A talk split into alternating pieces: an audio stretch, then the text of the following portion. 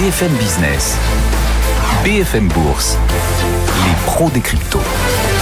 L'avenir est bien le seul endroit où on est tous certains de passer le restant de nos jours. Et la blockchain contient une fraction de l'avenir. On vous en parle donc chaque vendredi, la blockchain et les crypto-monnaies. Dans ce rendez-vous hebdomadaire sur BFM Business, les pros des cryptos, chaque vendredi à 16h35. Nos trois acolytes nous accompagnent. Claire Balva, elle a enjambé les embouteillages parisiens. Bonjour Claire. Bonjour Guillaume. Ça va, cofondatrice de Blockchain Partner, directrice blockchain et crypto pour KPMG France. Owen aussi avec nous depuis euh, sa Moselle chérie. Owen Simonin, bonjour Owen à la Bonjour. de Just Mining et sa chaîne YouTube, bien sûr, Asher, qui a franchi la barre des 500 000 abonnés, si j'ai bien suivi les choses. Vincent Bois aussi nous accompagne à la liste technique. Bonjour Vincent. Bonjour, Depuis bonjour, vos, merci. vos bureaux d'IG, Vincent. On va démarrer avec vous, Vincent, parce que c'est de votre côté, c'est dans votre maison que ça brûle aujourd'hui, sur les cours des cryptos, en tout cas les cours du Bitcoin. Et Vincent, on est passé tout à l'heure sur le Bitcoin, on est repassé sous les 40 000 dollars, ça n'a pas duré longtemps. Et actuellement encore, on est sur cette barre pile poil des 40 000 dollars. Le, le climat semble un peu se, se dégrader, oui, se dégrader et se détraquer sur euh, les crypto-monnaies aujourd'hui? Euh, en effet, ça suit un peu euh, justement le- le- les marchés spéculatifs que l'on voit actuellement. Alors, on, a vu un peu un, rebond sur les marchés spéculatifs qui a tenu finalement moins longtemps. Quand je parle de, de, de marchés spéculatifs, plutôt les indices américains, euh, qui a tenu un peu moins longtemps que sur le Bitcoin, qui semblait vouloir continuer justement son rebond, et donc euh, les autres crypto-monnaies ont un peu suivi. Euh, et puis actuellement, euh, comme euh, comme vous le disiez juste à l'instant, cette rechute sous les 40 000 dollars et on est venu tester ce niveau technique justement important euh, des 39 600 dollars. Alors les prix ne sont pas les mêmes partout selon les plateformes, mais euh, sur un niveau technique très important juste sous les 40 000 dollars et donc qui nous amène euh, à nous interroger justement sur la poursuite de ce rebond ou si au contraire on va repartir vers la baisse pour finalement aller chercher les niveaux que l'on allait euh, que l'on on voulait aller chercher précédemment plus proche des 30 000 dollars. Donc actuellement toujours corrélé au marché très spéculatif. Et et justement, quel niveau technique est-ce qu'il faut surveiller sur le Bitcoin là à court terme pour euh, anticiper la suite et voir si un vrai rebond peut-être durable et constructif se, se profile Alors justement, les 39 600 hein, est un niveau euh, qu'on avait testé euh, précédemment il y, a, il y a quelques semaines, en janvier, euh, ce qui avait permis un rebond. Et c'est le niveau que l'on avait testé également en septembre dernier, qui avait permis cette impulsion et d'aller chercher un nouveau plus haut historique. Donc juste en dessous, comme je le disais, alors, selon les plateformes, bien entendu, sur le Bitcoin et les cryptos,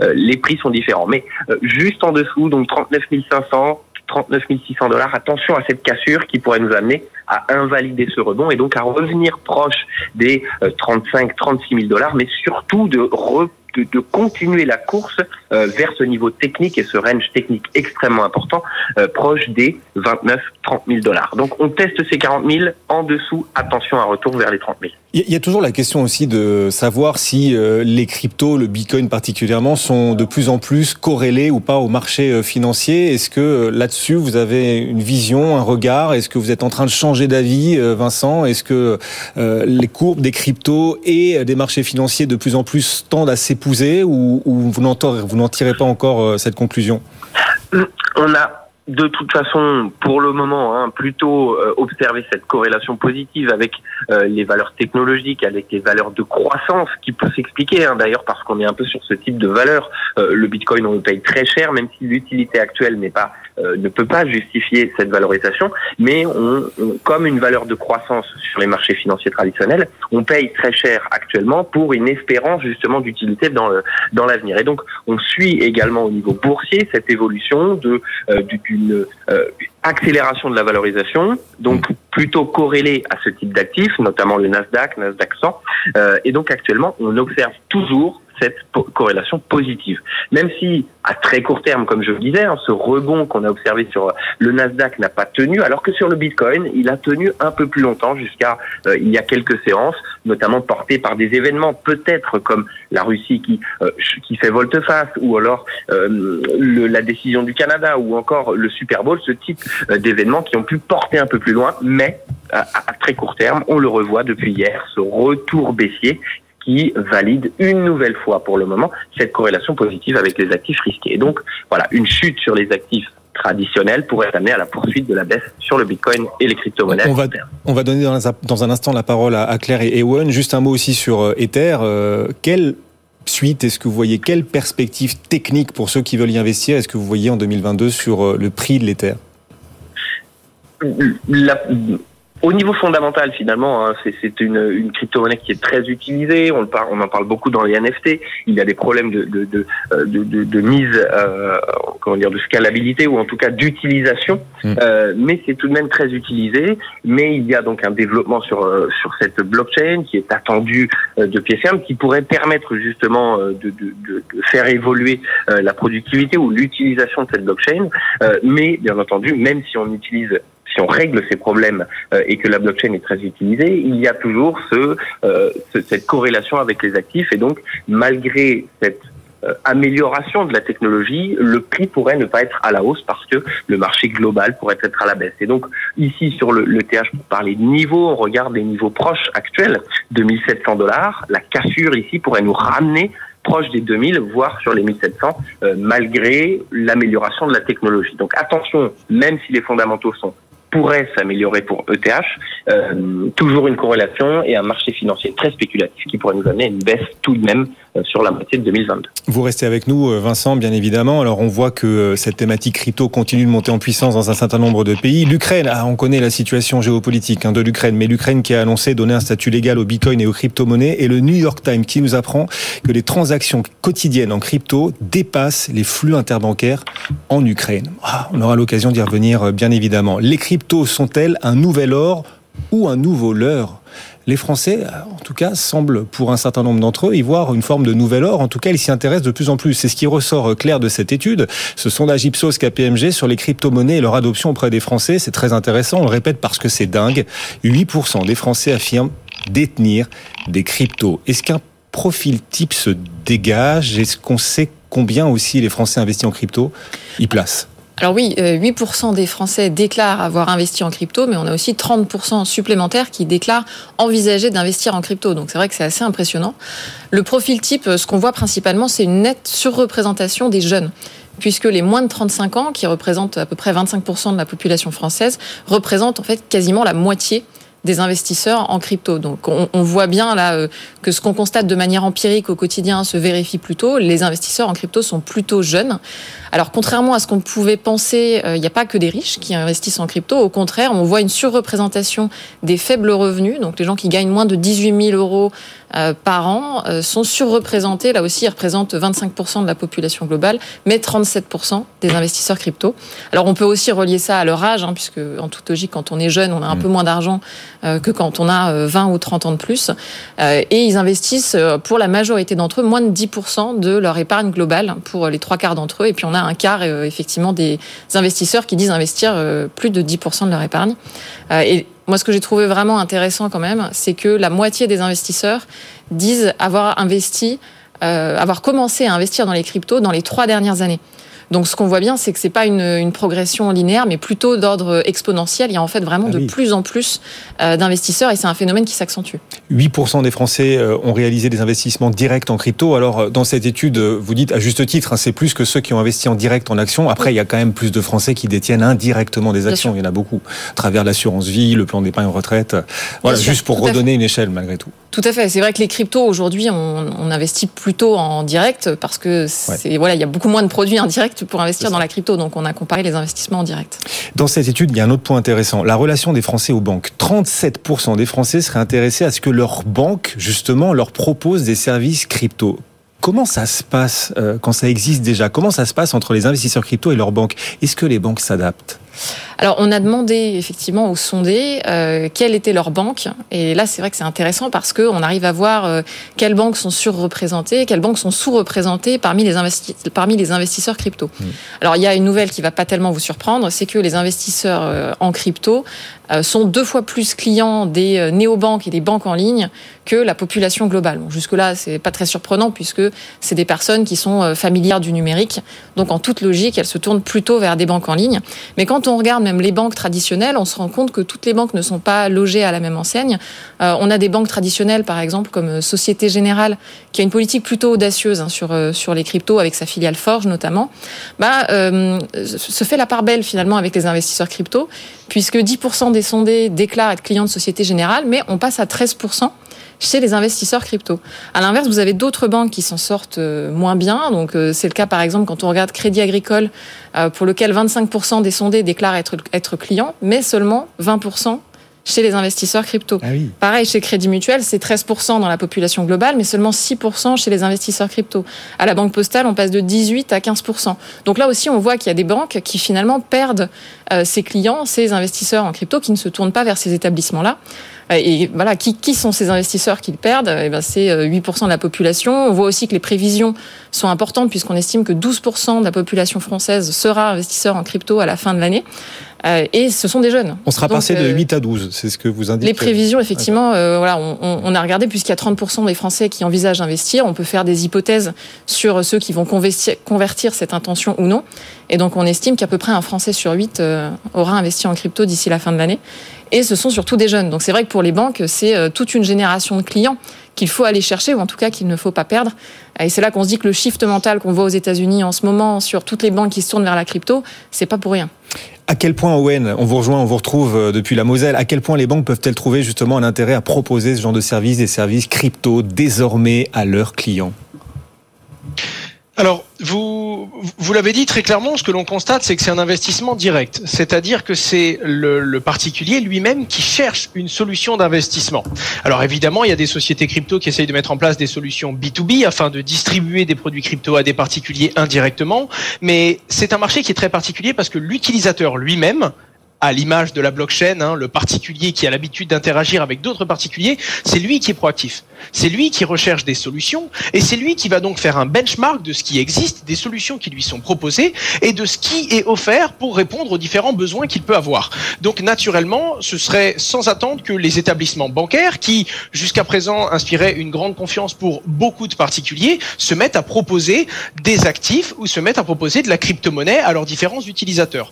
De la même façon, là où il y a un certain cadre qui a été apporté par les PSAN, prestataires de services et d'actifs numériques en France, aux entreprises crypto, les établissements bancaires ont déjà un certain nombre d'outils, euh, pour ne pas dire un respect des, normes contre le blanchiment d'argent et de la lutte contre le financement du terrorisme, toute cette structure que doit établissement financier maintenir et garantir à différents particuliers pour pouvoir échanger de la valeur avec est déjà en place. Donc ce serait non seulement évident qu'un établissement financier soit à même de proposer ce genre de service, ça permettrait en plus de ça d'accélérer une fameuse démocratisation ou du moins de faciliter l'accès à ceux qui désirent acheter de la crypto-monnaie et pour finir, c'est un service qui est plus ou moins évident quand on sait que ça relève de l'inclusion et de la liberté financière de chacun d'accéder du coup à des services euh, financiers numériques. Bon, alors ce sera intéressant de voir. Euh, Claire, vous nous disiez, si on regarde les courbes, on peut imaginer que d'ici la fin de l'année, 12% des Français auront investi en crypto. On verra d'ici la fin de l'année combien de banques, quelles banques auront peut-être proposé de nouveaux services. On pourrait peut-être dresser, euh, établir, dessiner des, des courbes et on verra si elles sont parallèles, si elles se croisent, si elles s'éloignent. Euh, L'industrie crypto dans son ensemble, comment est-ce qu'elle se porte dans un pays comme la France? On voit que Cédric O euh, semble adorer, prendre beaucoup de plaisir à rencontrer les, les, euh, les professionnels de l'industrie crypto. Est-ce que cette industrie en Frost, après cette étude que vous proposez, se porte de mieux en mieux? Alors oui, c'est une industrie qui est clairement en plein essor puisque euh, chez les entreprises qu'on a été interviewées, on en a interviewé 29, euh, sont des entreprises qui répondent à un certain nombre de critères de chiffre d'affaires, de nombre d'employés, de fonds levés. En fait, la quasi-totalité de ces entreprises recrutent. Donc effectivement, il y a une vraie recherche de talent. Aujourd'hui, le secteur crypto en France, c'est un peu plus de 1100 emplois directs. Euh, et donc on estime que d'ici un an, on aura un peu plus que doublé. Euh, on devrait être à 2400 emplois directs aussi. Et on estime que, évidemment, derrière ces emplois directs, il y a aussi des emplois indirects qui vont se créer. Donc, c'est clairement une source, une source d'emploi pour, pour la France. Et c'est pour ça aussi que les hommes et les femmes politiques s'intéressent à cette industrie. Euh, on a réussi aussi à obtenir des chiffres sur les montants levés. On est à 1,2 milliard. Euh, Et quand on demande à ces entreprises euh, au quotidien euh, qu'est-ce qui leur pose problème pour se développer, ce qui ressort majoritairement, c'est la difficulté à avoir recours à des partenaires institutionnels, notamment à avoir un compte bancaire. Ça fait plusieurs fois qu'on en parle, on en a déjà parlé ici. 70% des entreprises qu'on a interviewées nous ont dit qu'elles avaient eu des difficultés à obtenir un compte bancaire et un peu plus de 50% aussi d'entre elles nous disent qu'elles ont eu du mal à trouver des produits assurantiels adaptés à leur activité puisque très peu d'assurances en fait aujourd'hui qui couvrent les métiers de la crypto. Euh, et donc c'est vrai que là, pour moi, il y a un boulevard pour euh, les éventuels partenaires institutionnels de ces entreprises pour créer des produits et, et pour nouer des partenariats avec ces entreprises crypto qui sont encore une fois en pleine croissance. Et malgré ces difficultés, le secteur des cryptos est l'un de ceux où la France a le plus de leaders mondiaux. On pourra citer nos, nos leaders mondiaux et on en est fier. Certaines licornes, Ledger, Sorar et puis aussi The Sandbox Game, exactement. Et beaucoup d'autres à venir, on l'espère. Alors on voit que cet écosystème, malgré les difficultés continue de se constituer en France. C'est aussi le cas aux États-Unis. On a vu passer cette info ces derniers jours. Le gouverneur du Colorado qui propose désormais le paiement des impôts en crypto-monnaie. Il s'appelle Jared Polis, gouverneur démocrate du Colorado, et vient de déclarer que les contribuables de son État pourraient désormais payer leurs impôts en crypto dès cet été. À suivre, on verra si les promesses se traduisent en actes. On a vu aussi les cryptos débarquer au cœur du Super Bowl, par exemple, aussi euh, cette semaine, et au cœur de cet écran publicitaire euh, toujours très suivi euh, au cœur de la finale, à la mi-temps de la finale du Super Bowl, euh, mi-temps euh, au cours de laquelle beaucoup d'artistes aussi viennent réaliser de belles performances, Snoop Dogg, Dr Dre, Eminem, etc., etc. Et donc pendant l'espace publicitaire, pendant la plage publicitaire, énormément d'acteurs crypto ont débarqué, ont surgi dans le quotidien de millions, de dizaines de millions d'Américains. Quelles sont ces sociétés? ON Quelles sont ces sociétés qui ont affiché leur pub en plein milieu du Super Bowl et qui d'un coup comme ça ont obtenu cette incroyable visibilité?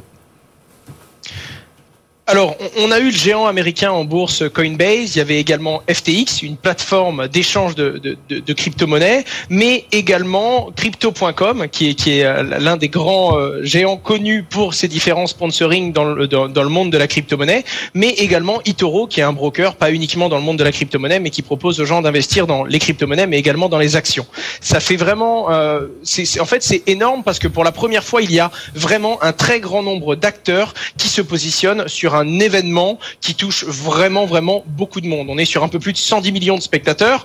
Donc, naturellement, ce sont des minutes de publicité qui sont très, très chères et ce n'était parfois pas rentable ou alors pas possible légalement pour ce genre d'acteurs d'adresser autant de monde pour proposer leurs différents services sur les crypto-monnaies. Donc c'est une première fois qu'on a eu d'aussi larges mouvements publicitaires pour mettre en avant des acteurs crypto. Et est-ce que pour eux, c'était réellement rentable, réellement rentable de s'afficher comme ça et d'acheter euh, des espaces publicitaires au cœur du Super Bowl? Euh, On parle de 14 millions de dollars à l'achat d'espaces publicitaires, rien que pour Coinbase. 14 millions de dollars, c'est pas rien, Owen. Alors, non seulement c'est pas rien, mais c'est justement l'une des forces des acteurs crypto. Là où il y a encore des, des, des, des, flous juridiques, les acteurs crypto ont beaucoup de moyens. En plus de ça, les acteurs crypto sont souvent très peu endettés car déjà très connectés au marché et réalisant déjà des profits, ayant parfois émis leur propre crypto-monnaie, leur permettant d'avoir du coup des financements supplémentaires et du coup d'être très actifs dans le sponsoring et dans la mise en avant de leurs différentes solutions. En plus, les, différents acteurs comme FTX, comme Coinbase, par exemple, sont en place depuis longtemps. C'est-à-dire qu'ils connaissent leur coût d'acquisition. Ils savent combien leur coûte un utilisateur et ils savent également combien va leur rapporter un utilisateur et en combien de temps. Il est donc, même quand c'est très cher, très facilement, euh, facile, pardon, très facile de calculer est-ce que ça va être rentable ou non d'essayer du coup d'acquérir de nouveaux utilisateurs. Quand la mesure a été calculée et que c'est rentable pour un établissement, quand il sait que quelle que soit sa dépense, il va réussir à générer au moins autant de profits, et eh bien rapidement, il peut dupliquer ce genre d'activité. En plus de ça, il y a deux choses intéressantes. Premièrement, ça a été la forme. Rappelons, rappelons le fait qu'il y a quelques années, les QR codes n'étaient pas connus de tous. La publicité de Coinbase durant le Super Bowl, c'est un simple QR code qui se place et qui va taper les coins de l'écran, comme des fois on peut le voir quand on a un écran qui se met en veille.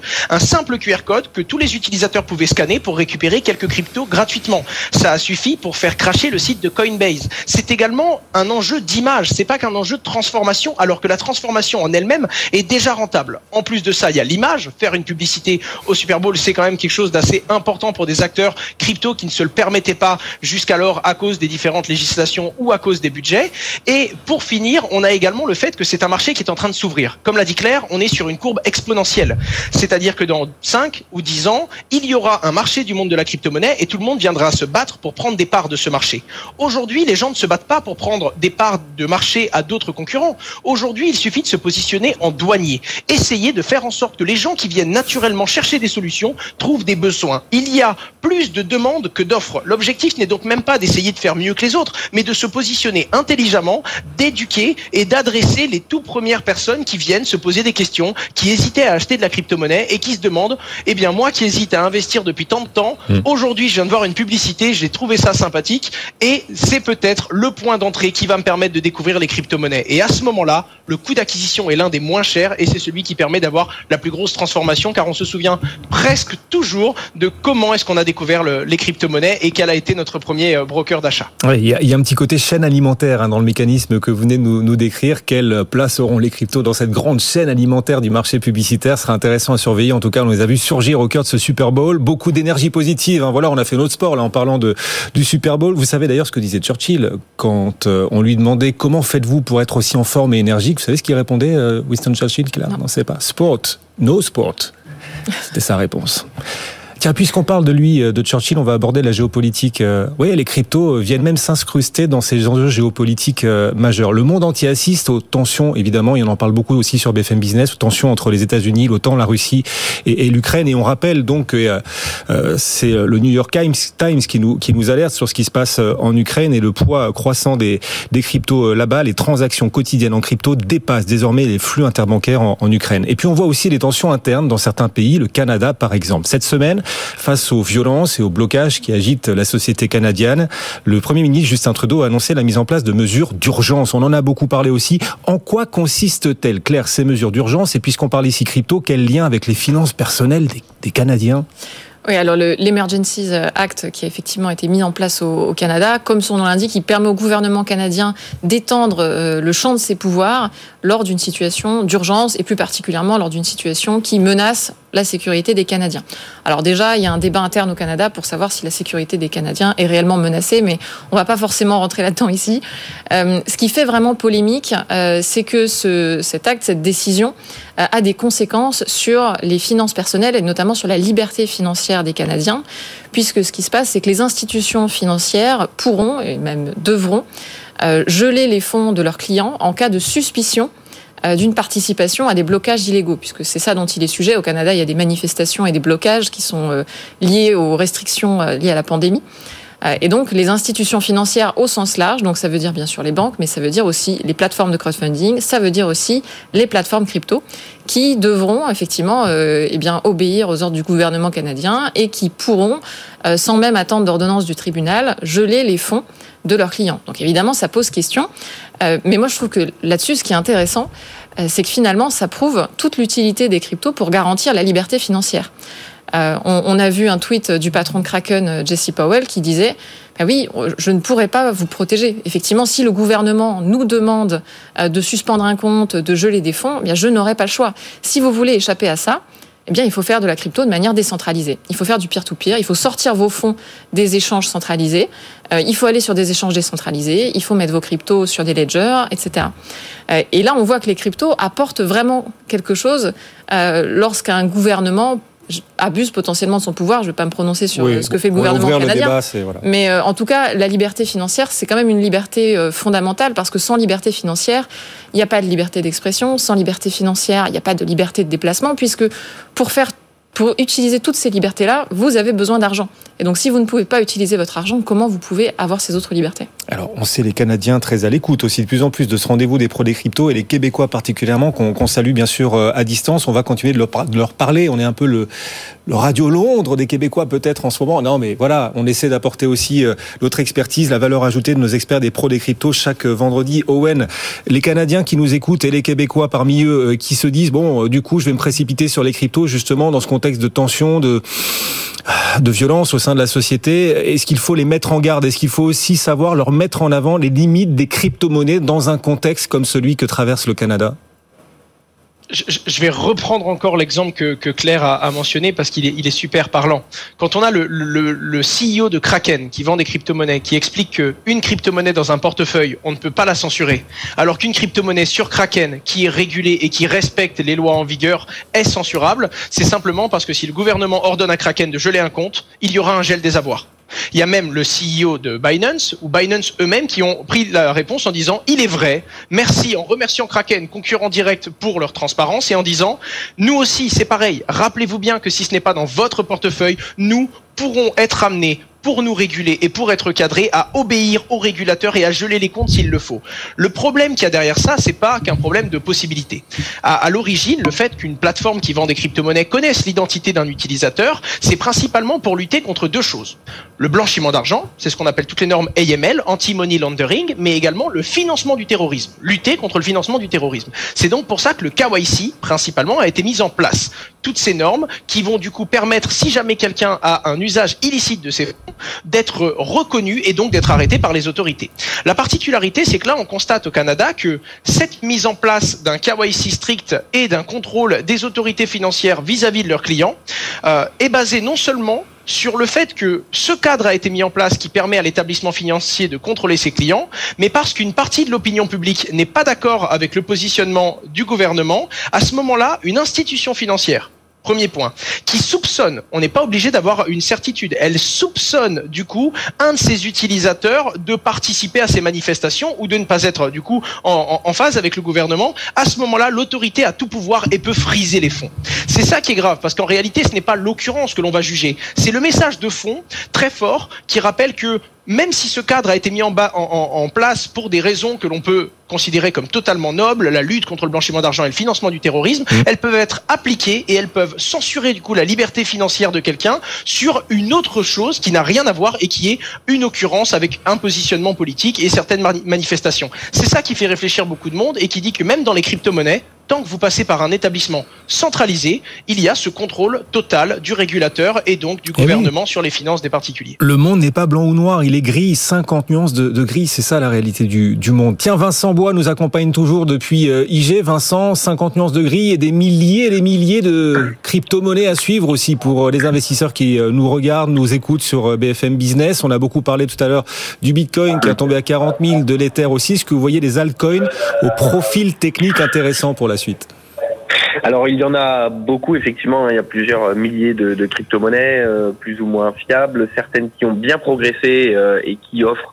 justement un potentiel technique. Euh, ici, moi je me suis intéressé un peu sur une une crypto-monnaie qui est tout de même assez connue, hein, c'est la numéro 15, euh, Matic et Polygon parce qu'elle est tout de même utilisée, notamment dans les NFT, au, au OpenSea.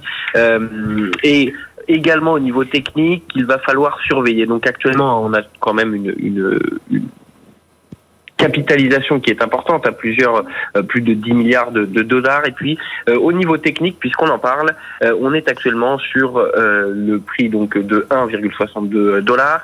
Et on a ce qu'on appelle euh, un ETE donc épaule tête épaule qui pourrait amener à une accélération baissière et nous ramener sur le dollar. Donc ce seuil symbolique de 1 dollar qui qui est très surveillé sur certaines cryptos hein, qui sont encore loin de cette valorisation. Et ici pour rester sur l'aspect euh, analyse technique, on a donc ce, ce head and shoulders en anglais qui pourrait amener un retour sur le dollar. Ou au contraire, si on se maintient au-delà des 1,45, pourrait casser cette figure de retournement graphique et repartir à la hausse parce que au niveau technique c'est une, euh, une, une évolution plutôt intéressante mais également le projet qui est derrière est assez suivi et pour le moment assez utilisé. Donc une, une, une crypto-monnaie à suivre Matic avec la blockchain Polygon euh, qui offre une D'accord une évolution technique plutôt intéressante. Et un potentiel qui vous qui vous qui vous intéresse euh, en tout cas euh, Vincent et on rappelle qu'on investit en crypto que l'argent qu'on est prêt à perdre. On, je, je le dis pas assez d'ailleurs, faut que je le dise un peu plus tôt dans l'émission à chaque fois parce que c'est absolument central et il faut toujours que l'église soit au milieu du village.